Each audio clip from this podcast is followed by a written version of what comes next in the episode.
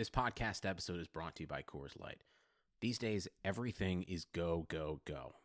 It's nonstop hustle all the time. Work, friends, family expect you to be on 24 7. Well, sometimes you just need to reach for a Coors Light because it's made to chill. Coors Light is cold lagered, cold filtered, and cold packaged. It's as crisp and refreshing as the Colorado Rockies. It is literally made to chill. Coors Light is the one I choose when I need to unwind. So when you want to hit reset, reach for the beer that's made to chill. Get Coors Light in the new look delivered straight to your door with Drizzly or Instacart. Celebrate responsibly. Coors Brewing Company, Golden, Colorado.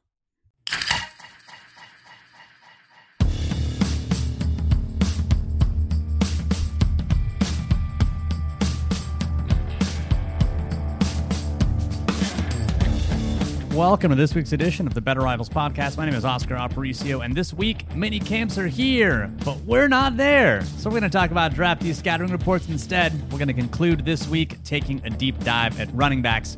And with me this week to wrap up his running game opus, it's David Newman. I mean, this is the moment, the moment of the offseason that I've been truly waiting for. Ready Everyone's been waiting for this moment, David. Yeah. We're gonna we're gonna talk about running backs. We're going to talk about all the wonderful things that you love, trading up for running backs, the true value of running backs. Actually, we're just going to really talk about running backs. This is, I think, this may be the only episode that we have ever done devoted solely to the running game. Uh, I intend for it to be the last. So don't get used oh, to it. Oh, it's great. Come on. We enjoyed watching Trey Sermon. We enjoyed. It. I mean, according in, in to my... according to Kyle Shanahan, we might not even be here come Sunday. So this might be my running game swan song. You know, who knows? You know, it's gonna be it's gonna be great. Trust me, it's gonna be wonderful. I I, just, I survived the baby travel apocalypse of 2021. But yeah, made it to California, made it back. There is a specific sound in the Bay Area that it's like the sound of my youth. It's the sound of uh, Hot 97.7, just the radio station. The same four songs they play every fucking 15 minutes. I swear to God, if I hear Peaches by Justin Bieber one more time, or that or that Dua Lipa song, that's all they play. And then St. John, he's a radio he, he's a radio DJ. If you listen to the radio station or you listen to Bay Area Radio, you've got to know what St. John sounds like. The dude sounds exactly the same as he did when I was in high school. That guy has got to be 97 years old and he sounds exactly like he does or like he did when he was, I'm sure, a spring chicken. Uh, you know, back in I don't know somewhere near 1998 ish. Uh, it, it just it's a lot. It's a lot. It feels very very. It, it ties me to there. I'm just really glad I don't listen to the radio anymore. That's really what it comes down to. Yeah, I mean the yeah. is terrible. That was your first mistake for one. Um, yeah, I borrowed tra- my sister's I'm, car. That's all she had. I mean that's fair. Look, but look, the the baby travel thing. I'm like, got significant anxiety about. Yeah, I, I'm just like I'm glad that my first trip is going to be a, a, trip that we're taking together. Actually, I think we talked about at some one of the previous podcasts. We did. But yeah, in, Kentucky in Bourbon Trail. Yeah. Another ask for recommendations. If anyone knows pro tips, Kentucky Bourbon Trail, shoot them my way. But, but David, I, am sorry. Continue. But I've got a few months. No, that's that's really it. Yeah, it's like I, have got a little bit of time. You know, should be a little bit older by then. She'll be what, 15 months ish. Yeah, give or take. Um, so yeah, hopefully things are, you know, maybe she's a little bit more manageable. I don't know, man. Who knows, who knows how it's gonna fucking work? I don't know, man. All I know is that now baby's mobile, running around, closing doors. Uh, the whole world is different, uh, and now it's just a constant struggle to get her to not fall off of shit, or more specifically, throw herself off of shit. She uses the dog ramp to get up on the couch and then throws herself off. It's terrible. It's fucking terrible. But let's talk about other reasons that David wants to throw himself off of high buildings, and that is running backs. Scouting reports. We decided to, to split up the draftees a little bit this year. We looked at guards last week. If you want to know all about Banks, uh, let's let's you know just refer to you to last week's episode. Uh, this week we're going to look at running backs, uh, and just like last week, we wanted to hear some of your questions. So we reached out to the crew on Patreon, asked them for their questions, and we'll get to a few after Trey Sermon. We'll also get to a few after Elijah Mitchell. I keep wanting to call him Elijah Moore. In my notes originally in our draft in the film watching notes, I had him as Elijah Moore. There's a lot of Elijahs. Okay, very popular name, circa 20, 22 years ago, maybe. Uh, but we'll get to those questions, and at the very end, we'll talk a little bit about just some some draft outcome stuff, some articles that I was reading as we're talking about draft stuff that I thought were in, that I thought were interesting, and and then that'll wrap it up. Uh, so let's get to Trey Sermon. And just like with all of our other scouting reports, we're going to talk about just brief profile, what the player does well, areas of concern, and then we'll get to any Patreon questions. And with Trey Sermon, drafted in the third round, 88th overall, spent three years at Oklahoma, transferred to Ohio State as a graduate transfer, wanted to be the bell cow running back, has some really good running back coaches in his corner. Tony Alford, 23 year running back coach who developed Zeke, J.K. Dobbins, and of course, Bobby Turner, who I want to talk about Bobby Turner in a second, but let's get to what he does well because there's there's some Bobby Turner stuff that I think is just remarkable for a dude that is uh, as old as St. John uh, DJ in the Bay Area. so uh, what he does well, uh, mostly beat the shit out of teams that are in purple, Northwestern chiefly among them, uh, because it is you know if you see a team with a purple jersey, it's going to be game over. Uh, so I'm looking at you, Vikings. If you want to put money on where Trey Sermon is going to break out, I'm looking at the Vikings. looking at the, the the Northwestern game was hilarious. What was the other the other purple team that uh that he it was also Kansas State. Kansas Kansas State, State, and so go. we were looking at his at his film a little backwards because we started with 2020, looked at uh, the previous years, and as soon as I saw Kansas State, I was like, someone's about to die.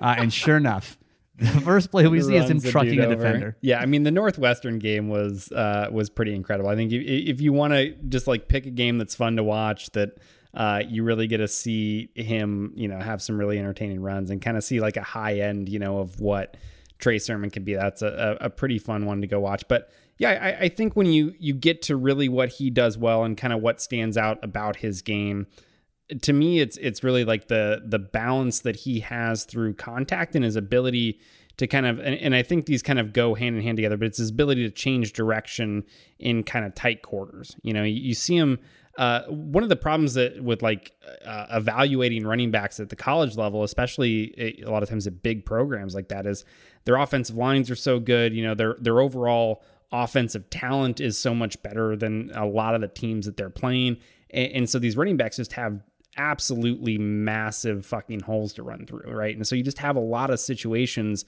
that don't really like help you that much in, in terms of uh, trying to evaluate what is going to translate to the NFL, right? Because you just don't have a lot of plays at the NFL level that, that you're going to have a ton of space like that that you're running into, right? So it's a lot of being able to operate in kind of these tighter quarters. And, and so you want to try to pick out those plays and, and see how they do. And I thought uh, he was was really excellent in, in that. So, I mean, you see the the the change of direction, the ability to kind of stop on a dime um, and and get moving in another direction, just to make, subtly make a guy miss. And then when he does get contacted, I mean, again, the balance is just incredible. Guys just kind of fall off him a lot of times, and, and he just has uh, a very good feel for being able to to kind of absorb contact and keep going and keep his balance and, and just kind of redirect course and, and continue to gain yards after uh, after he gets contacted. Yeah, when when you think about what the the description of people kind of ba- they don't really bounce off of him. They mostly like melt off of him. It's like he shrugs them off. Like he just like he sprayed a little bit of Crisco on his jersey before the game started, and they just can't get a grip on him. He just he is he's smooth. He's smooth as he's breaking tackles. He's got a fairly mean stiff arm too. He can break tackles, and and he does it in in kind of these small areas when he moves really laterally. His lateral movement and his lateral agility is pretty good. Uh, and, and his testing kind of bears that out. You know, his ten yard split is, is really really good. It's it's you know fairly elite. I think it was like the second best of the running backs that were tested. But if you look at his three cone, he's in the 87th percentile. If you look at his ten yard split. Uh, oh, they don't have it in the PFF guide, but I know his 10 yard split was actually really, really good. It, I think Lombardi had an article where that if you take his 10 yard split, uh, David Lombardi from The Athletic, if you take his 10 yard split, it looks like you would hope a 4 3 or 4 4 player has, but it just he uh, he apparently locked up at the second half of his 40, and so that he just didn't time well. But I'm, at this point, the Niners are probably relying off GPS data at this point for a team like Ohio State. They probably have that. So I mean, 40 40 yard dashes are going to go the way of the dodo. It's just we don't have access to the GPS data, so we go off of what what we know and what we see on film. But his his his space or his his agility in small spaces is really good, especially laterally. And when you combine it with his vision, I think that's what really sets him apart. because he he can see what's happening in front of him really well. And that's why when, when we look at just his outside zone plays and just that splice of plays, he reads them really well. He reads the blocks really well. He presses to the edge. He's patient and then makes his cut. Um, overall, he looks like a really, really good fit for the base run that Shanahan likes to run, which is still outside zone. Yeah, and, and I think it's he's an interesting fit for this offense in terms of just I guess the style of backs that they have, have kind of tended to prefer since Shanahan's been there. Because when you get to areas of concern, right, is uh, the thing that stands out. And I mean, you mentioned some of the the numbers there in terms of the testing. It, it matches up with tape, right? You see the the change of direction stuff is good.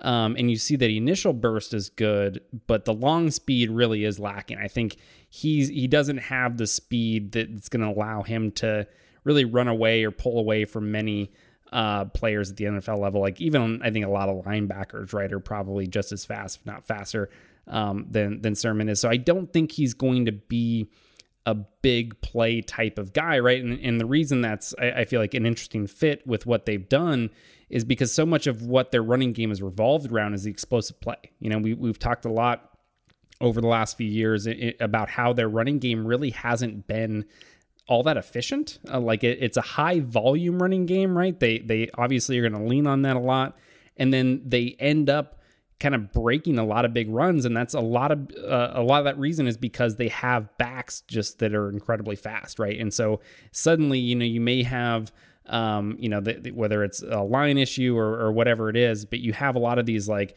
you know, no gain runs, one yard, two yard, and, and you just kind of stack a bunch of those up. But then suddenly you're breaking the 25, the 30, the 50 plus type run, and, and it kind of all works itself out, right? They they've seemed okay with that kind of trade off of like, okay, we're not going to be the most efficient run game, but we know that if we keep plugging away at this, we're eventually going to rip off some big plays. And and Sermon, I think, is is much more of a back that's going to lend himself to being more of a consistent, you know, let's get these four or five yard type of runs. Um, but I'm rarely going to break the the sort of big play because I just don't have kind of the long speed to make that happen. I don't make this comparison um, you know, because I think he's going to be the type of player that the, the comp was. But in terms of what he provides in short area and what he doesn't provide long distance in terms of speed, it really is Frank Gore esque. Frank Gore was really difficult to get a clean hit on at the line. He was very, very good at reading his blocks. Um, and and that's the kind of player that Trey Sermon is around the line of scrimmage. When he gets, you know, that into that breakaway area, you're not going to expect him to house it every single time. He might, he may. His, his speed isn't a deficiency, but it's not an asset. Uh, so I think overall that's where his athleticism I would place, and so that that doesn't mean that he can't be a productive back. In fact, quite the opposite. I think he is because of his vision and his ability to move in tight quarters. I think he is going to be kind of old reliable. And when you yeah. think about his fit with the Niners, it, it's I wonder if he's going to be a 10 carry guy. We were having this conversation when we were watching his tape. You, were saying that you don't know that that just 10 carries is going to do it for him. Yeah, I think like I don't know. To me, he seems like a guy that that would do better getting kind of a, a larger share of the carries and and just kind of you know having um, that ability to to kind of like just get find a rhythm in the game and, and kind of like get consistent touches. Whereas I, I feel like when you go and and the 49ers very well may end up doing this, right? Like this is kind of what they've done um, previously, and, and so it'll be interesting to see if if Sermon changes the way they kind of uh, approach the backfield. But you know they they, they are likely a, a team that's going to use three four backs, and and they're all going to have kind of single digit touches. And I don't know that in that type of role, like Sermon's going to have a huge impact. I don't I don't think if if he's a guy that's getting six seven carries in a game, the the four yards a carry, you know, four and a half yards a carry doesn't really have a chance to like do much for you. You know what I mean? Like you're not yeah. really getting the most benefit out of that. So it'll be interesting to see if they they kind of switch course a little bit and and, and use him as more of a feature guy, and then they kind of bring in the speed either later in the game and go more to that in the second half after he's had a chance to kind of wear him down a little bit um, or if they just kind of like reduce the number of players overall that they're using in the backfield and go to more of like just a, a one two punch, right? Whether it's um, Sermon, and then you bring in one of your speed guys that that seems to be doing well then, and uh, you know whether it's Most or whoever, and and kind of let them be the ones that can can take advantage of some of those big play opportunities. Yeah, because if he just cleanly fits into that Tevin Coleman role, he may start, but he doesn't end up with the most carries in the game. That ends up going to Mostert.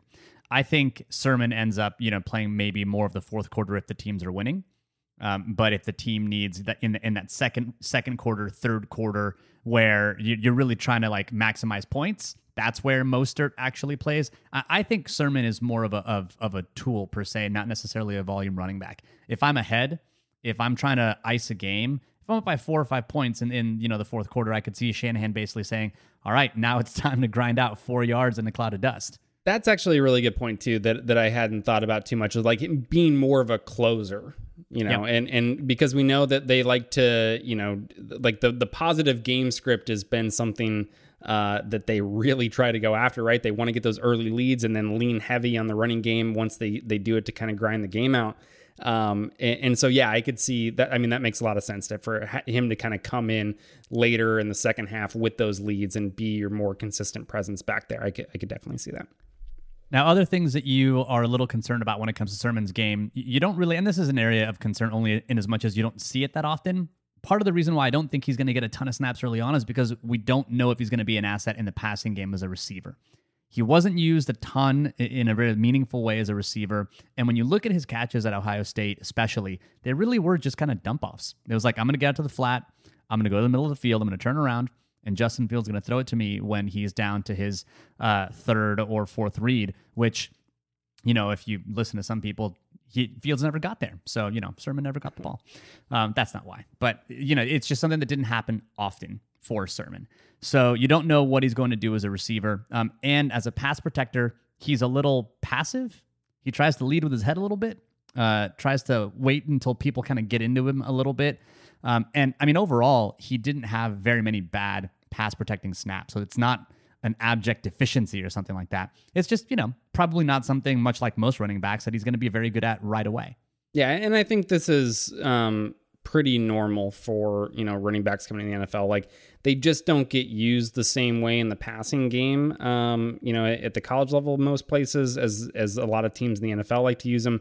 Um, and, and so, yeah, you end up in a lot of situations where you just don't get a large volume of, of snaps to look at where they're actually out in routes. And especially like, you know, you talk about things that, that Shanahan likes to do in terms of motioning guys out wide and running routes from the slot. There's just like none of that, right? That none of that that you see from him. So it, it is like the receiving element a big incomplete, I think. And, and I don't know, I would be surprised if he was featured too much in that regard. Just kind of looking at the way he's used elsewhere. Like I, I would I would see him as more of like a screen dump off guy, and that's probably you know about about what he can bring to the table as a receiver. And then yeah, I think when you look at his pass protection, the the good thing is that it seems to be he doesn't seem to have many issues in terms of like uh, the protection and IDing the guy that he's supposed to be going after, right? He doesn't have a lot of like mental errors in that regard. And so I think, yeah, the, the main thing, like you mentioned, is him being a little too passive and just kind of waiting for guys to to come to him and and really almost looking to like absorb the contact and and rather than looking to initiate it right? And so i think you when you see him as a runner and the style that he has as a runner like it seems to be um, something that he can make the transition to. It's just, I think, yeah, a, kind of a technique mindset thing and pass protection. Just need to be a little bit more aggressive and, and kind of go and meet some of those guys. Because a lot usually as a back, right? You're you're typically going to be when you get one on one blocks, it's a backer coming, it's a slot guy coming, you know, and, and so you you want to go. It's guys coming from depth, right? You're you're rarely, if ever, going to be asked to block a down lineman. You know, the, the offensive line is going to handle those guys. And so you're you're blocking these guys that are coming from depth and have a running start. And, and so you have to kind of meet them with a little bit of force. You can't just let them come to you. And so you saw, yeah, when he did have negative plays, it was usually that. And he just kind of got bowled back into the quarterback because he just didn't have enough there to to really take on that contact. So I, I think though that that's something you should be able to clean up think overall, uh, when you look at his game, he's someone who is going to do really well in short area. He does well on the staple play on outside zone. Uh, he does well enough on inside zone. He's not a deficiency when it comes to to gap plays or gap runs, although it's probably not his strength. But like he also doesn't do it all that much, or didn't. Most of it was at Oklahoma. Uh, didn't I think he had something like single digit, like two or three power or counter plays when he was at Ohio State. Um, and most of them that were that were good or positively graded were at Oklahoma. One of the more interesting things that I, that I read though as I was reading up on Sermon was passing the Bobby Turner test. Bobby Turner is a running backs coach for the 49ers. He is now 73 years old uh, or 72 years old. He has 49 years of coaching experience.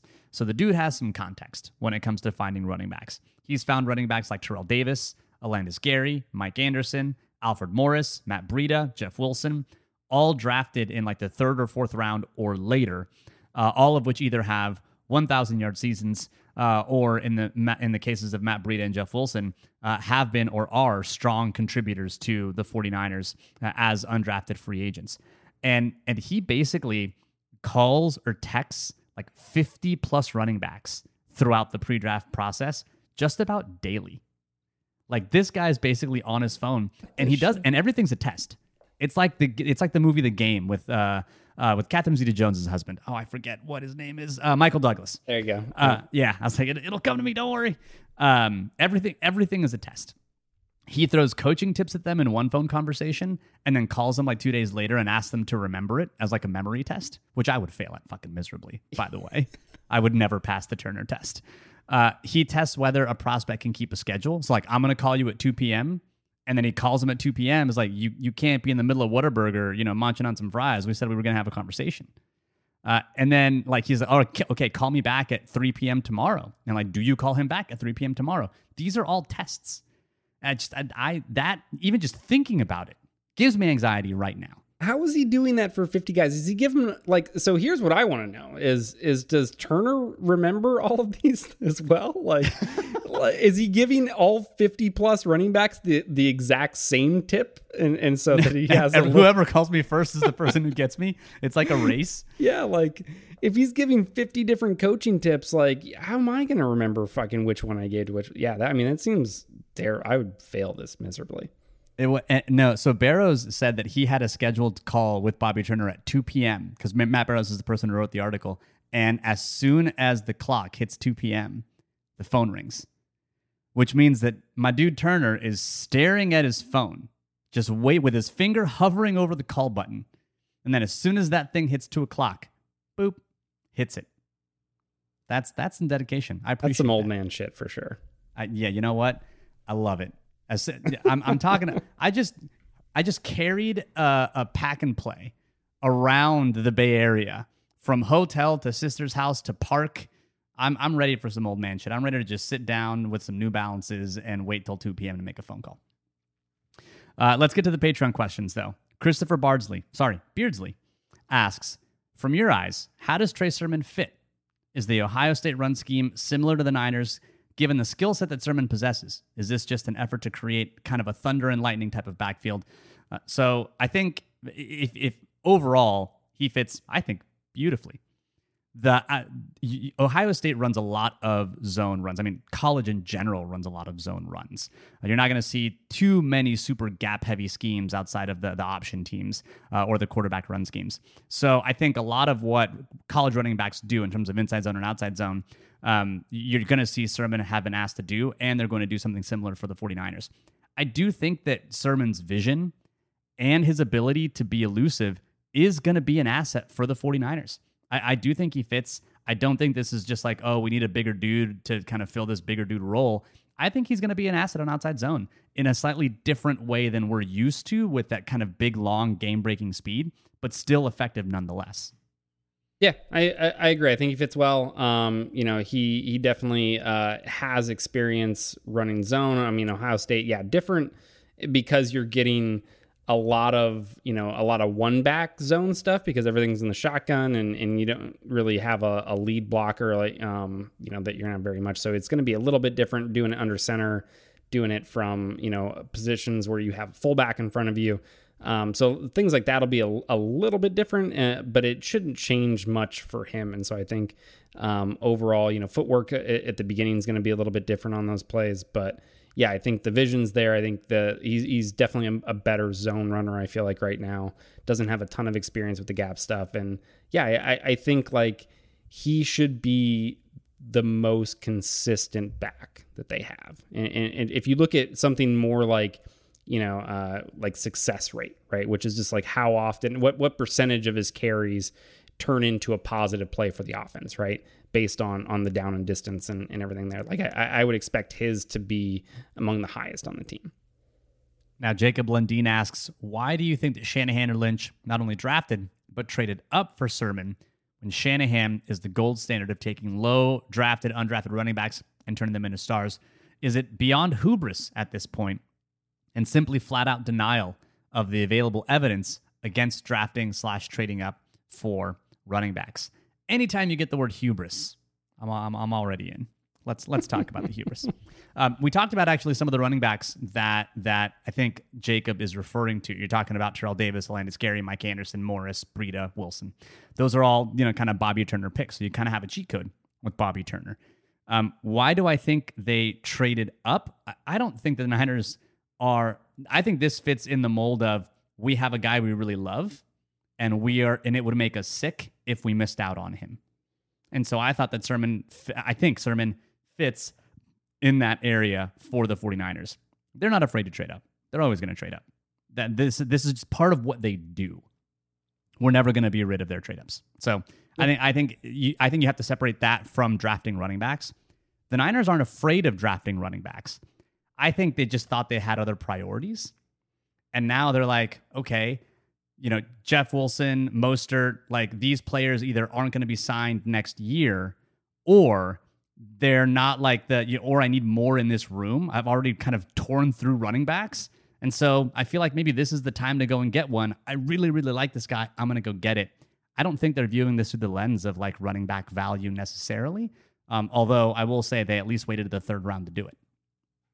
Yeah, I mean, I don't think they they are thinking about that in terms of value at all. I mean, that's yeah, I don't think what they the way that they kind of approach it, right? Like you mentioned, I, I think it's very much a situation where uh, they identified a guy that they really liked and that they really wanted, and they wanted to ensure that you know, no matter what, they ended up with that guy, and, and um, you know that can work out sometimes. Other times it's you know C.J. Beathard or Joe Williams, like you know, who knows whether Sermon will, will kind of fall in either camp. Um, so I think, yeah, that that is kind of a separate thing. In terms of just drafting running backs at the position, I don't have any issue with that at all. I think this is where you find your running backs. Like, as long as you're not doing it early in the draft, right? First round running backs, second round running backs, I'm avoiding that. Like, it, it just, there, there are better players at more valuable positions at those spots. That's where I want to spend my kind of premium draft picks. But I mean, if I were a, a, team, I would be taking a running back maybe every year, maybe every other year, something like that from rounds three and on, right? Somewhere in there, I would find a guy that that's available to me that that's that's still there when I have a pick, and I would grab him because if you just kind of keep replenishing that young, um, cost controlled rookie running back, right? Like that's the sweet spot. Like you're going to hit on enough of those guys if you're taking one frequently enough um, that you're always going to be able to have somebody productive back there because there are just so many good running backs that can come in and be solid, productive players at the NFL level. They're they're not that difficult to find. So yeah, I think that's the way to do it. Right. The problem is is when you're spending the premium resources, you're spending big free agent dollars. That's where you kind of run into trouble. But taking a, a running back in the third round, taking a running back in the sixth round, like that's that's not a problem or a concern at all. Yeah, when you think about what the the 88th pick is going to make in terms of money, it's just it's not a lot comparatively. It's certainly not what was uh, uh, Tevin Coleman making, like four million dollars a year over the course of two years or something like that. Like that. Now you're talking about spending a third round pick. You're going to have this player for four years. I think over the course of his career, his contract may eclipse somewhere near eight or nine million dollars. Um, and so at that point, you know, it's like, yeah, that it makes a lot of sense. I, I, do think that if they were to have made this pick in like the second round again, I, I, think yeah, that's when things start to to go sideways. But we'll see. We'll see. I, I don't think that running back was as much of a they're not as flush with running backs as maybe they think they are in general because this is a position that gets injured. It's the very reason why you don't want to spend so much capital on one. Um, and and yeah, I think that that that all likely makes sense. Now, this question is related to one that Andrew asks. Do you think we will or should look to trade Jeff Wilson now that the running back room is crowded? I don't think the team will because I think they really are looking at keeping four running backs because someone's going to get hurt. They're also, who's be- trading for Jeff Wilson? Yeah. If if somebody offers you a trade for Jeff Wilson, you're going to take it immediately because like who fucking cares about Jeff Wilson? Like what was uh what did Breida get traded for? He was he was tendered at the second round, uh, but I feel like he got traded for uh, something that was not a second round pick. I think it was like a fifth rounder or something like that. Um, which I mean, Matt Breida, very good. I think Jeff Wilson also very good. If he gets you know a second round tender and gets like that would be some shit. If the Niners basically start trading their running backs for consistent, yeah, they got a picks. they got a fifth rounder, um, and they ultimately for Breida, and and they used that to take Colt McKivitz. Um, so yeah, I, I mean, I think if it, at that point, if you're you're getting a trade offer for a draft, any sort of draft pick for a guy that you had undrafted, um, you're gonna take that every time because yeah, like they they obviously brought in two new guys. We're about to get to the second one here in, in just a second, but like you can keep bringing these guys in and keep finding them, and, and so if you can get value back in return um, for somebody like Jeff Wilson, like absolutely you should should do that. Yeah. So, uh, follow up question: I, People were really concerned about you, David, especially on draft night. On a scale from one to franchise tagging a kicker, how triggered were you when the Niners traded up to draft Trey Sermon? Oh, zero. Like this was my remember this was anniversary weekend. So day 2, I was not plugged in at all. I didn't even see that this happened until like the day after. And I saw it and I said, of course they traded up for a running back.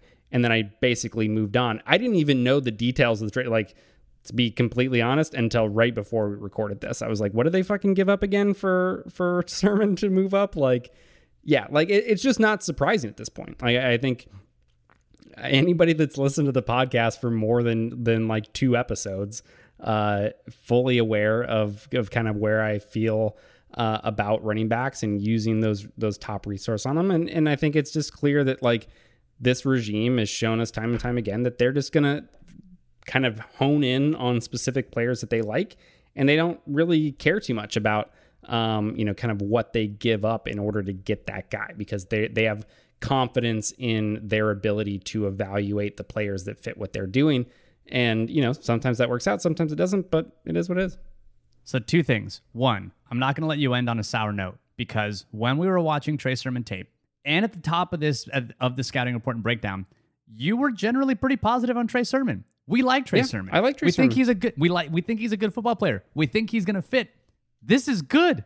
This is David speaking positively about a running back in the running game, even though the Niners traded up for him. I think this deserves a round of applause. I wish I had a, a sound of applause drop. Maybe I do. What's oh my god That's right. That's right. I've, dude, I'm I, I literally lucked into it. I've got six or seven drops in here, and I'm like, well, that. that, one. solid yeah we definitely the- didn't edit this and it's, No, it's definitely. No, I definitely did not. I can do it again. Like, oh wait, no. Go. Yep, definitely. This Okay, is the marvel make- of technology. make it stop You can't give me the buttons, David. You cannot give me the buttons. Um, but the other thing is that uh, Trey Sermon's actually, I said that his contract over the course of the life of the deal might be seven or eight million dollars. I was wrong. His lifetime contract, now that the numbers are in over the cap, four point eight million dollars for yeah the once entire you get past fucking like deal. what pick 40 or 50 or something like that like those contracts are nothing This is this is amazing. This is if he is as good as we hope he is, and we think he may be. That's that's some serious value. Yeah, this That's is the, value for like, running back. That's the thing. I mean, the the trading up part is again. I I don't. Uh, you know, they gave up two fourth rounders for it. Uh, I don't think that's necessarily the smartest thing. Like, is it did they lose uh, a shit ton of value in that? Probably not. Like, but would I rather have when you're talking about mid round picks that uh, who knows if they're going to pan out or not? Would I rather have two than one? Probably. Um, but this is this is the way you get running backs, right? This is the good way to approach it is taking these mid round, late round players. It's the spending, you know, uh, Jerick McKinnon money and Kyle Juszczyk money on that position that is uh, the the larger issue with them. The economy is made up of real people doing real stuff, and it affects everything. Which you obviously know since you're a real person doing real stuff. Marketplace is here to help you get smart about everything beyond the what of the day's business and economic news. We dig into the how and the why with the real people driving our economy. From big tech and interest rates to small businesses and what's happening at the Fed, Marketplace breaks it all down so you don't have to. Listen to Marketplace wherever you get your podcasts. It's a two beer kind of night, David. I've just cracked open my second one. We're now moving on to Elijah Mitchell, running back, Louisiana, drafted in the fifth round, 180th overall. Uh, this is a running back that, if you look at what the profile is of someone like Trey Sermon, and you think to yourself, good in small spaces and not a lot of long speed. Elijah Mitchell may be the exact opposite. Much like the guards, if we could combine both guards together, we would have an elite guard and could rule the world. and if we could combine Trey Sermon and Elijah Mitchell, we would have an elite running back that could rule the world. But instead, we've divided them amongst four players, and it will be an interesting science experiment to see which one succeeds in the Hunger Games that is the running game for the 49ers. Uh, quick correction from the research department here. Um, not fifth round, 180th pick. Oh, that that's right. Was Sixth uh, Funga. Hufanga. This is what I get Um, for copying and pasting, you son of a bitch. Sixth round, 194th overall pick. Um, so yeah.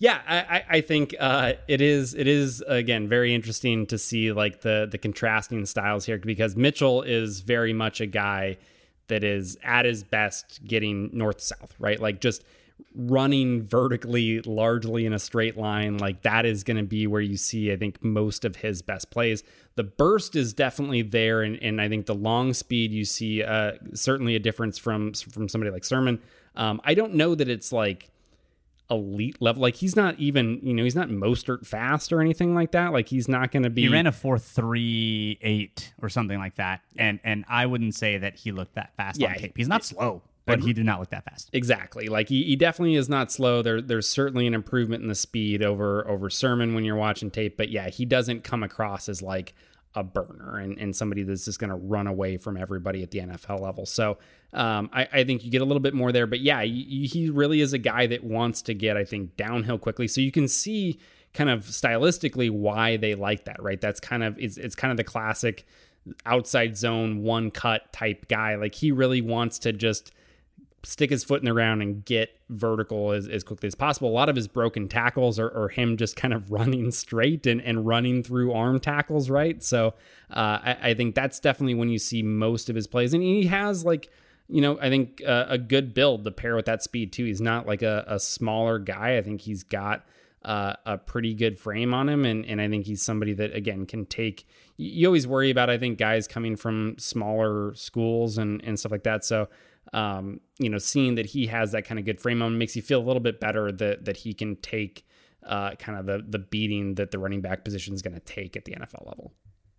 I was surprised when because we rolled his outside zone tape first, and, and you would think with his speed that that tape would look good, and by and large it looked fine. Uh, I think he he runs that that style of run okay, but then we rolled the inside zone tape, and I was actually I thought he ran that run a little better because of his straight line speed because he likes to get upfield really quickly and breaks more tackles that way. This is not someone like Trey Sermon where the people are just kind of melting off of him, but he he can break through arm tackles, especially if he's going straight at you in north and south. He's not going to be someone who's going to give you a, a good bunch of wiggle in tight spaces. As a matter of fact, it, it takes him a long time to change directions when you look at the number of steps that it takes for him to throttle down and then cut up field. You can do like it, it looks a little bit like you know, like I would, right? It's like one, two, three, four, five, six, and now I'm stopped. And then one, two, three, four, five, six, I'm getting back up to speed. Um, and obviously, it happens quite a bit faster for him than it would ever for me. But that change of direction just isn't quite there. And so that's why the downhill runs, that inside zone, is a little bit better run for him um, because of his just lack of ability to change direction and cut in a really, really sharp fashion. Yeah, and it's not that he's like incapable of making people miss in that way. The the the issue is more being able to make somebody miss like that and then continuing the run, right? A lot of times what you see is him kind of lose balance. So there's kind of the two things that, that concern you about the change direction, right? The the the taking a while to kind of gather, like you mentioned there, to as he's about to make a cut. And then sometimes it's the balance. So that's usually like the the first one is is usually more of a situation where he's already kind of gotten up to speed a little bit and is having to make a cut, you know, a little bit later on in the play and in, in the run. Um, when he when he's kind of doing it early on before he's gotten up to full speed, he he can make guys miss with these jump cuts, but he just very often loses his balance after that, and so it's kind of like yeah, maybe he stumbles forward for a few more yards or until somebody else runs into him and kind of finishes the tackle, but you rarely see him make someone miss like that and then continue that on into a big positive play, right? In, an explosive play or something like that. So, yeah, I, I think you just don't expect that to be kind of a, a, a huge part of his game. Um, he's going to be a guy that, yeah, wants to get north south, like has enough speed that when when they do get it blocked up well and he has a nice hole to hit, he can turn that into uh, you know explosive runs. I think similarly to to some of the other guys that they've had, but I wouldn't expect him to be a guy at the NFL level that's going to create a lot of extra yardage on his own. Look, you know that we love the SPARQ scores. We love the composite athleticism scores. And the site that we've gone to historically to get SPARQ scores just isn't doing it. Isn't doing it. The the table loads forever, haven't been able to get numbers. And so I, have been on the lookout for another composite athletics uh, athleticism score. I've come across the relative athletic score, the the RAS, the ROS. RAS. I'm not sure. I'm, I'm not RAS. sure. Yeah, RAS seems more. I don't Feels know. English. better. You know. Yeah, yeah, Ross seems. I don't know. I don't know. Sounds like a store that you get discount goods at. But the Elijah Mitchell's athleticism score, his relative athletic score, athletic score, not athleticism, relative athletic score, nine point five. Elite composite speed grade, composite agility grade, just good, seven point seven uh, and his composite size grade is poor, which I think is kind of hilarious. Um, but this is this is the kind of player that you take in the sixth round. The, the, these are the swings the Niners take with undrafted free agents like Jeff Wilson and uh, with Matt Breida, R.I.P. My dude. Uh, you take the speed guy, and you know what? If you hit, now you get a guy who hits and hits big. And if you don't, you got yourself a six round pick who can be a gunner, who can run down some some punters or some kickers, uh, or kick Hopefully returners. he gets there say. before the punt returner tries to make a move because my guy's not breaking down to make that tackle. um, you put some respect on his name, all right? He does Yeah. really, really good things in a straight line. yeah, cool. Um, anyway, like wrap up areas of concern, get to the passing game. I, I- kind of a similar story to Sermon in some ways, in, in the sense that you just don't get a lot of it, and, and there's just not a lot of targets, um, not a lot of snaps and pass protection. Um, I, I do think he has a longer way to go in terms of pass protection. Um, with again with Sermon, it was more of just like a, a, mentality thing almost, and and just kind of needing to be a bit more aggressive in that role. Um, but the I, I think the fundamentals of just like IDing where he needs to go and, and doing all of that stuff is is a lot further along than than you see with Mitchell. And Mitchell, yeah, like technique has even a longer way to go. Like there were there were just like a number of snaps where my guy didn't even want to use his arms. Like is literally just out there like trying to throw shoulders into guys. Um, and it's just not not getting it done in the Sun Belt. Not going to get it done uh, on on Sunday at all. So yeah, I think he's got a little bit to go um, in that area. But yeah, just overall passing game kind of largely an incomplete for these guys. So let's get to the Patreon questions, which some of these are wrap up questions about both players as a whole. Um, and Sam Decker asks, which running back of all the ones that we have, don't forget JaMycal Hasty, do you think is the most likely to be the leader in touches over the next two years? Interesting. So not just this year, but also next year. David, who do you think is the touch leader? In two years you make me look at like contracts and stuff for these guys i mean i don't even know who all is going to be under contract i don't even Raheem know if Mostert- we're going to be alive on sunday all right Raheem don't ask me about touches Is only under contract through 2021. okay And this year is his age 29 season. He hates he hits the 30 year cliff uh, next year. So, based on that information, uh, and I think Jeff Wilson's only signed for one year as well. So- uh give me trey sermon i'm Yeah. giving trey sermon he's going to be I think- around and, and yeah i think he's going to be a, a you know even if he doesn't end up being the guy that's getting the the wide majority of the touches, like he's going to be there and have a consistent role. I feel like so. I'll go with him. And I also think he'll be kind of good. Yeah. So like, that. Yeah. you put those two things together. He's around. He's going to be kind of good. Uh, are you trading for him in fantasy in dynasty or trying to draft him in dynasty somewhere in the second or third round? No. Mm. No, I, I yeah, I mean, I, I just like at this point, it's it's almost like I don't know if we're to Belichick level bad and and Patriots, but you just can't trust them. You can't trust the touches. Like that, they're just gonna. We know Shanahan likes to go with the hot hand, and he's going to use a number of guys, and and it's just until we see some evidence that suddenly Sermon is going to change that. Like I just don't believe that that's going to be the case. So I don't I don't think from a fantasy perspective the the volume's going to be there for him to be unless you you know you end up in a situation like they've been in uh you know a couple times recently where just everybody else gets hurt and then suddenly it's just like he's kind of forced into that role but beyond that Well, I just got some free intel for our draft that's coming up in a couple weeks. Uh, all right, so James asks, uh, and respect for James for going to one name like Sting on the Patreon. Just James, fucking love it. Uh, when we're down at the goal line, which of these two running backs would you trust more to punch it in, and which would you expect to be the Niners version of Timo Werner in front of an open goal when he misses? Oh man he brought the soccer you should have went with the soccer reference uh for the one name thing right like not sting give me uh my favorite one right now i think is probably fred like brazilians right they're always doing it up with the one name thing Brazilians. but Yeah. man you you got fred just fred Yeah. And then you've got uh, Ronaldo. Um, and all right, down at the goal line Little uh, Ronaldo. again. Yep. uh, down at the goal line, I'm going Sermon. Absolutely. Yeah, I, I think Yeah. like um, the from a in terms of being a, a more physical runner, being you know the the goal line short yard situation is nothing but tight space. Like there's a no space situation, right? You're just trying to like find little tiny creases to be able to squeeze through and get a yard or two. Uh, and so I definitely feel like that's more up Sermon's alley in terms of Mitchell, I, I wouldn't say that like he's not avoiding contact or anything, but it's not a strength in the same way that it is for Sermon, right? So I, I yeah, absolutely go in that direction. Find me a running back that can line up offsides, and then we'll be able to compare them to Timo, to Timo Werner. Okay. Disallowed touchdowns because they're offsides. That's Timo Werner.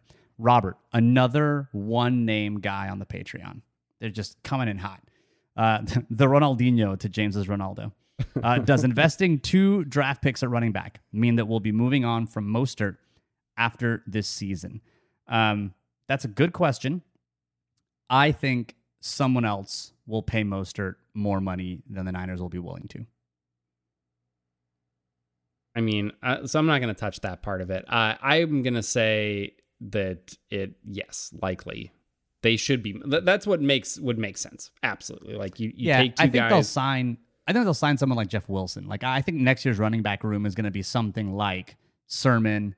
I, I don't think Mitchell makes the team this year though. Or maybe he does. I think he beats out Hasty. Because if you're keeping four, you're keeping Sermon, uh, Mitchell, maybe. Uh, Sermon, Mitchell, and Wilson. Uh, and then you've got like one more. Um, and like Mostert. you You're know, forgetting Mostert. yeah, and Mostert, and and that's and that's basically it. Like, like maybe Mitchell or Hasty kind of fight for that job, but I, I don't know that any one of them is necessarily going to get snatched up immediately if they go on waivers. Yeah, I, I, I think like uh, yeah, you draft a couple running backs again. You're hoping I think it, you're gonna hit on at least one of these guys. You're getting a little bit younger, and yeah, I don't know who in their right mind. Like, there's not many 30 year old running backs that are commanding literally anything on the open market. So yeah, All it takes is one, man. All, all it takes, is one. Yeah, that's true. All it takes is one. All right, Matt Abercrombie asks, how do you think the lineup will stack up between Mitchell, uh, Wayne, oh, that's right, Wayne Gallman. That's the one I was forgetting. Fucking Wayne Gallman uh, and JaMycal Hasty. Uh, so I, I completely forgot about Wayne Gallman. And, and part of the reason is because I think the Niners will, i- i- if all things are equal, they'll prefer their draft picks. I don't think that Hasty, being an undrafted free agent, um, his spot is safe at all, despite the fact that he played last year. I don't know that that that Mitchell's spot is safe because of where he was drafted in general. So I do think that maybe Mitchell and Gallman are kind of playing for that last spot, maybe. Um, and that's and that's maybe you know kind of where where I think because I do think that three spots are locked up already. Yeah, I I agree. I think three three are, are pretty much a given. Um, and and you've got the one that's there, and yeah, I don't know really who they're. I mean, I think this is why you bring in like none of these guys, eh, whether it's Mitchell, whether it's Gallman, especially Hasty, like you know these late round guys, they're they're not guaranteed anything, right? Like you're you're not bringing these guys in and saying that they're absolutely a part of our plans. Like you obviously see something in them, you think that there's some potential there. Um, and you want to bring them in and get them a closer look, but you have a bunch of them because you know all you need to hit on is one. And, and so I think, yeah, they're going to bring them in obviously for, for camp and preseason and, and kind of figure out who they like more. But ultimately, like the, the fourth running back position, like isn't really doing much for them. It's not going to make or break what they're, they're doing this year. Bro, we forgot the one guy that unlocks this entire running back piece. Josh Hokit. Kidding. Uh, Michael Birmingham asks, can either of these running backs play in the slot? Who would be the primary cast the, the primary pass catcher between the two running backs we've outlined? Um, I'm gonna go ahead and say no and neither. Prim- primary pass catcher. Yeah. Honestly, I, I'd probably maybe give it a little bit to Elijah Mitchell. But that's like if I have to put primary pass catcher in the loosest of loosest terms. It's like both players are finishing last, and I don't know who can finish last er, so I'm gonna choose one. Yeah, I, I definitely don't think that um, you know playing significant snaps in the slot or out wide is is in either of their wheelhouse. Um, you know, I, I, I think it's tough. Like we, we kind of already mentioned, right? It's it, I think tough to say what they're going to be able to offer as pass catchers, just even out of the backfield. Um, but I I wouldn't expect it for either of them to be you know kind of their a, a significant part of their game, right? I don't think they're going to be utilized in that way. There's not a a Jerick McKinnon among these two, right? That that can has the the type of skill set that can be a little bit more versatile and, and motion out wide and do some receivery things here and there. Like I, I don't think that's either one of these guys. All right, well that wraps up our scattering reports on Trey Sermon and Elijah Mitchell. Elijah Mitchell, a sixth round pick as the research department has corrected. Thank you very much, David, for doing that research ever so diligently. And Trey Sermon, love Trey Sermon. Think he's a good pick overall, third round. Think he's going to be a good, good running back. Elijah Mitchell's the kind of player you want to take a swing on late in the draft because of his relative athleticism that's been scored by someone who likes numbers for something called the RAS. Uh, now we close out the show this week with something I'm calling the Quick Kits Chelsea edition. It's not just going to be about Chelsea football. Trust me. We're going to talk about Aaron Banks. We're going to talk a little bit about some draft outcome stuff. But first, I want to talk about these new Chelsea kits that they played for that they played with in the FA Cup, which was a loss. Uh, two questions for you first, David. One, why are you wrong about the Chelsea kits? And two, would you ra- would you rather lose the FA Cup and win as they did to effectively secure a spot in the top four? It's not secure for sure, but it's the destiny's in their own hands. Or would you rather have won the FA Cup and left the top four more murky? I mean, definitely. I'm gonna go. I'm gonna answer number two first because it's an easier answer, and I absolutely would rather uh, improve my chances in that top four spot. Champions League is far more important than the FA Cup. You gotta gotta lock that up. So, um, and then in terms of the kits, like, look, it's I think it's one of those situations that is uh, incredibly common with a lot of uniforms. You know, a lot of uniform releases get shit on and this happens in, I feel like, in every sport pretty much. Like they get shit on initially when you get the promo photos and all that stuff, or just like the leaks. Like, what the fuck is this? And then you see them on like in game, and you're like, you know what? Those those aren't that bad. And that's kind of how I felt with with the Chelsea kits. Like when I saw the leak and I see you see the yellow, I'm like, ah, like ah, I don't I don't love it necessarily. Like okay, whatever. And then you get the weird patterny thing when you get super close up on it. Um, and I'm just like, okay, it doesn't look great. But then you see it on in game, and I'm like, all right, I, I'm kind of into this. The reason you're into it is because when you see it from a camera, it omits the thing that defines the jersey, which is that horrendous pattern. That's a pattern that if you stare at it long enough, you can see a sailboat or a schooner, depending on what you want to call it, or if you're a Mallrats fan.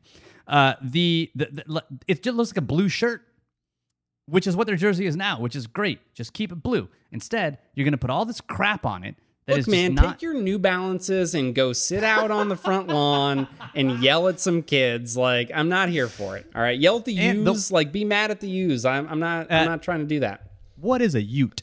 The but the other thing I will add about the jersey is that the line down the side, down the rib cage, is split and it's like effectively like misaligned. It This is the like oldest thing you've said for sure. It, right it here. straight up looks like a 1998 Broncos jersey, and that and they are not good jerseys. I'm sorry. I'm sorry. You're wrong. But it's it's fine. You know, I'm sure the eyes are getting a little wary. I have not had to increase my prescription in two years. I'll have you know. I will have you know, David.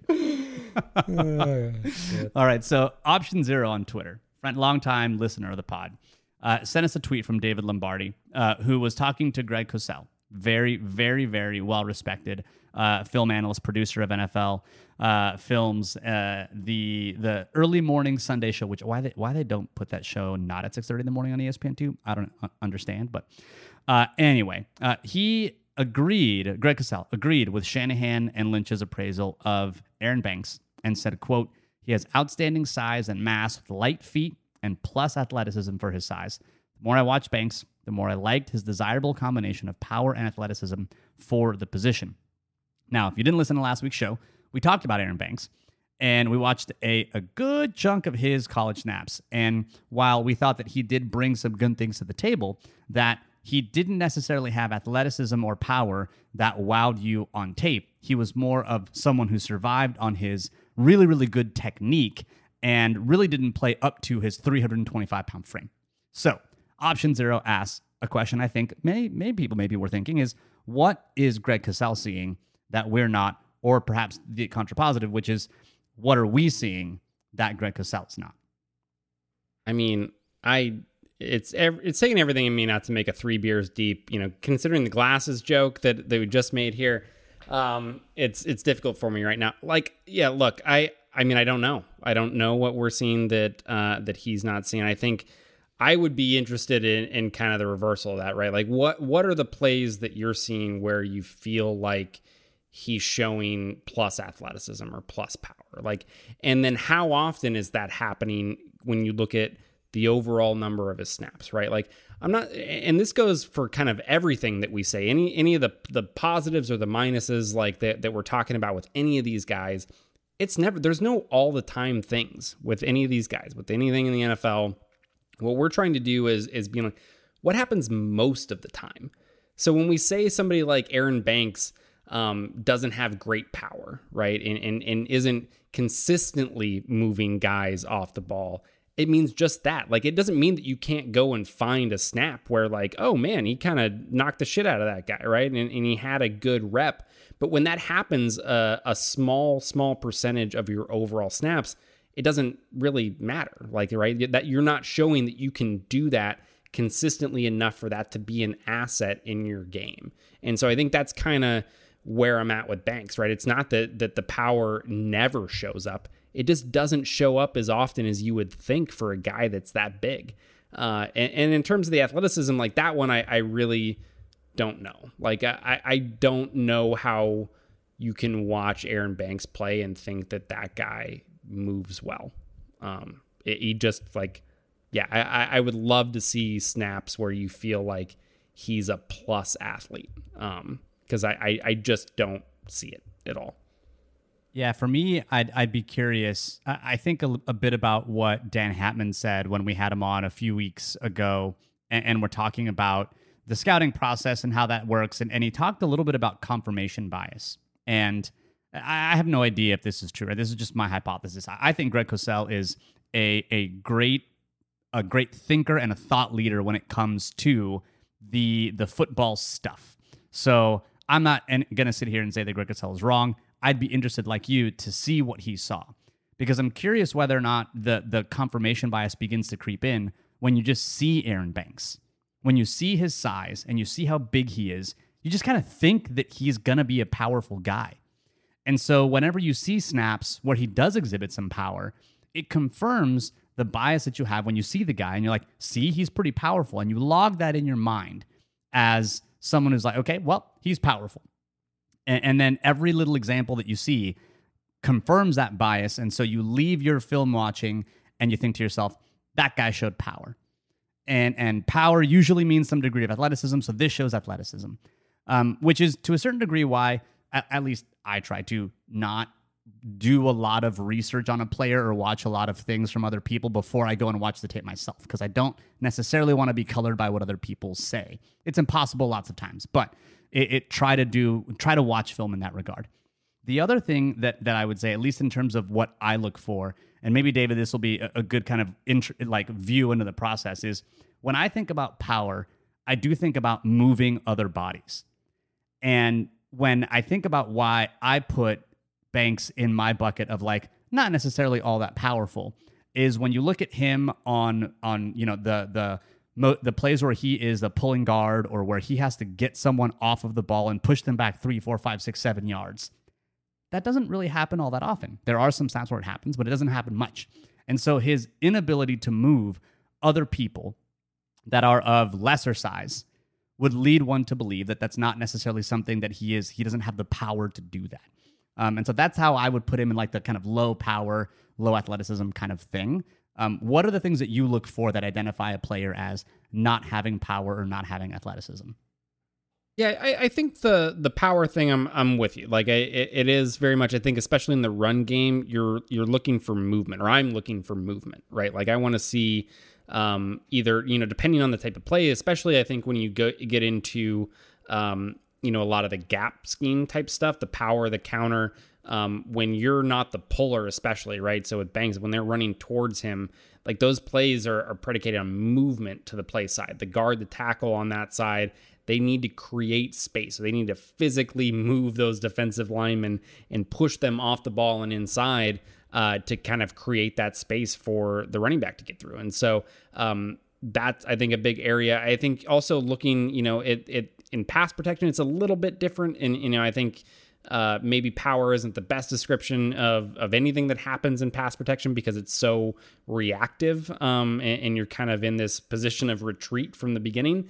Um, but you know, you, you'd like to see like the ability to anchor, right? In in in terms of uh, counteracting the bull rush, things like that, um, that just don't really, I think, show up consistently for him. And then I think, I don't know, athleticism is is one of those things for me that just like is over time you have a good frame of reference, right? The more snaps that you watch, you just like kind of see quickly like okay how does this guy move compared to what i expect a guy to like at this position to move like right and, and so the more reps the more snaps that you've seen i think the better frame of reference that you have uh, to kind of exhibit that and obviously with athleticism you can use you know and we we love to do so the the testing numbers and, and things like that to help confirm but you still want to kind of see those things match up with what you're seeing on tape right and, and so i think yeah, you just don't see when when you look at a lot of the snaps with Banks where he loses, a lot of it is because he doesn't have the athleticism, either the speed, the foot speed to be able to get over. If you think of like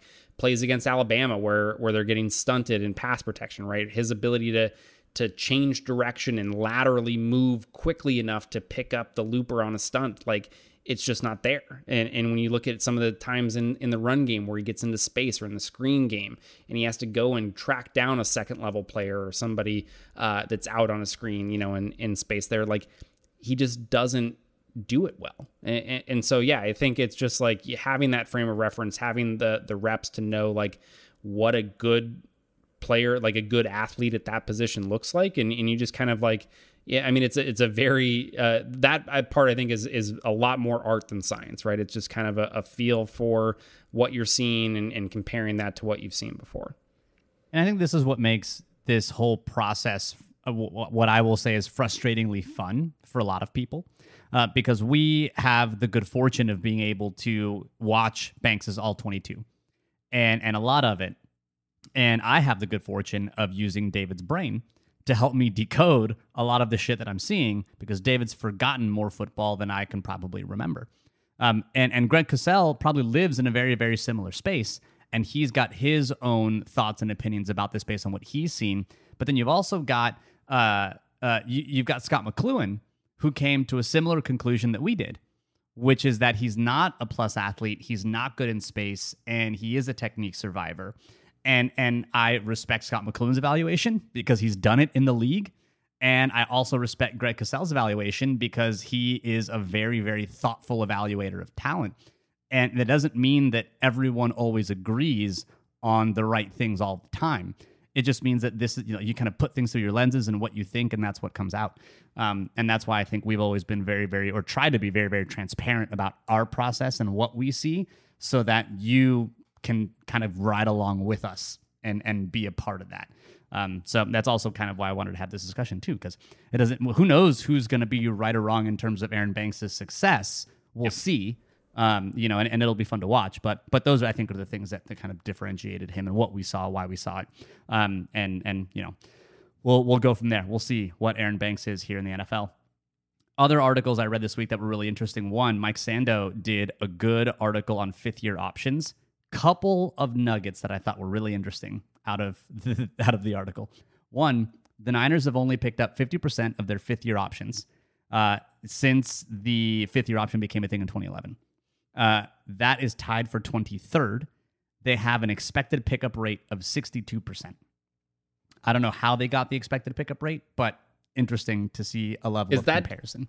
Yeah, is that just the like the, the actual number of overall fifth year options so. that have been picked up. That's like the only thing I feel like kind of makes sense there, right? Yeah, from the article, that's what that's what it appears to be. And I mean, you've got to think of like Aldon Smith didn't have his fifth year option picked up because he flamed out of the team before he got to that level. Uh, you've got Solomon Thomas, you've got Reuben Foster. This also goes back to, I mean, you think 2011. Uh, let me pull up the article, man. Now you're gonna have to make me do extra double research. But uh, you're going back to 2011, which is going to give you uh, where is? Yeah, it? I mean, Alden, Aldon, Smith is is the 2011, so he would be the first one, and then yeah, first round picks since then. You've got AJ Jenkins the following year. That's what it is. AJ Jenkins. That's what I was forgetting. AJ Jenkins, Josh Garnett, Reuben Foster, Solomon Thomas, Aldon Smith. Uh, those yep. are the players, and then the ones that aren't there yet are Nick Bosa, Aiyuk, Kinlaw, and obviously Trey Lance. So I thought that was interesting.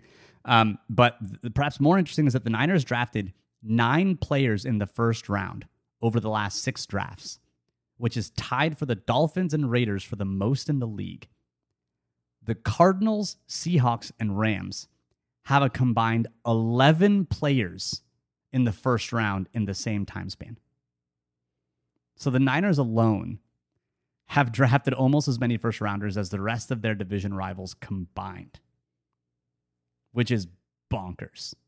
Yeah, I mean they've they had have, multiple. They've had multiple first rounders in in what three of those drafts. So yeah, and and when you think about the players they've selected among in, in the top ten, they're tied with Jacksonville for most in the league with five players selected in the top ten, which is just nuts. The I, I it just it just kind of goes to it, it's interesting just as when you come to roster construction. Like there's there's part of the reason why this team is good, and it's because they've had a lot of first round picks even if they haven't hit on all those picks. And it leads me to another really interesting article that I read, and it's from PFF. It was Timo Riske, um, also known as PFF Moo on the Twitters, if you follow him there. And he talked a lot about draft outcomes and how to judge the success of a draft. We've said for a very, very long time on this podcast that you cannot judge the success of a draft for really three years until after it happens. And and he does a lot of fancy number shit. I'm gonna go ahead and have that be uh, you know, just a way for me to explain really complicated things uh, that I'm not sure I fully understand. Uh, but it's it's a lot of fa- it's a lot of fancy number shit. And and he talked about how you can't use draft grades. There's no correlation between draft grade and like you know the wins above replacement for the players or anything like that. Jocker. Um, I know, right? Um, but teams do get better in years two to three after their drafts when those drafts are generally successful when they draft players whose wins above replacement basically go way above expectation across the board, which kind of takes takes into account the quarterbacks that you draft, right? Or the corners that you draft, or the Michael Thomases that you draft. But he also measures draft success when he compares the war of that individual player against other players that are drafted in the same position. So one measure is like, you know, basically, do you hit? It, it's it's the George Kittles of the world. The other is like consistency. You don't have to be the best running back if you're drafted in the third round. You just have to be better than other picks in round 88, right? Um, and in both instances, teams get better in years two to three which is where your draft class really shows its stuff. But all of those gains are largely wiped out by year five. By year five, all your bad players are gone. You haven't re-signed any of the players that were like, eh, but you know, aren't going to stick around.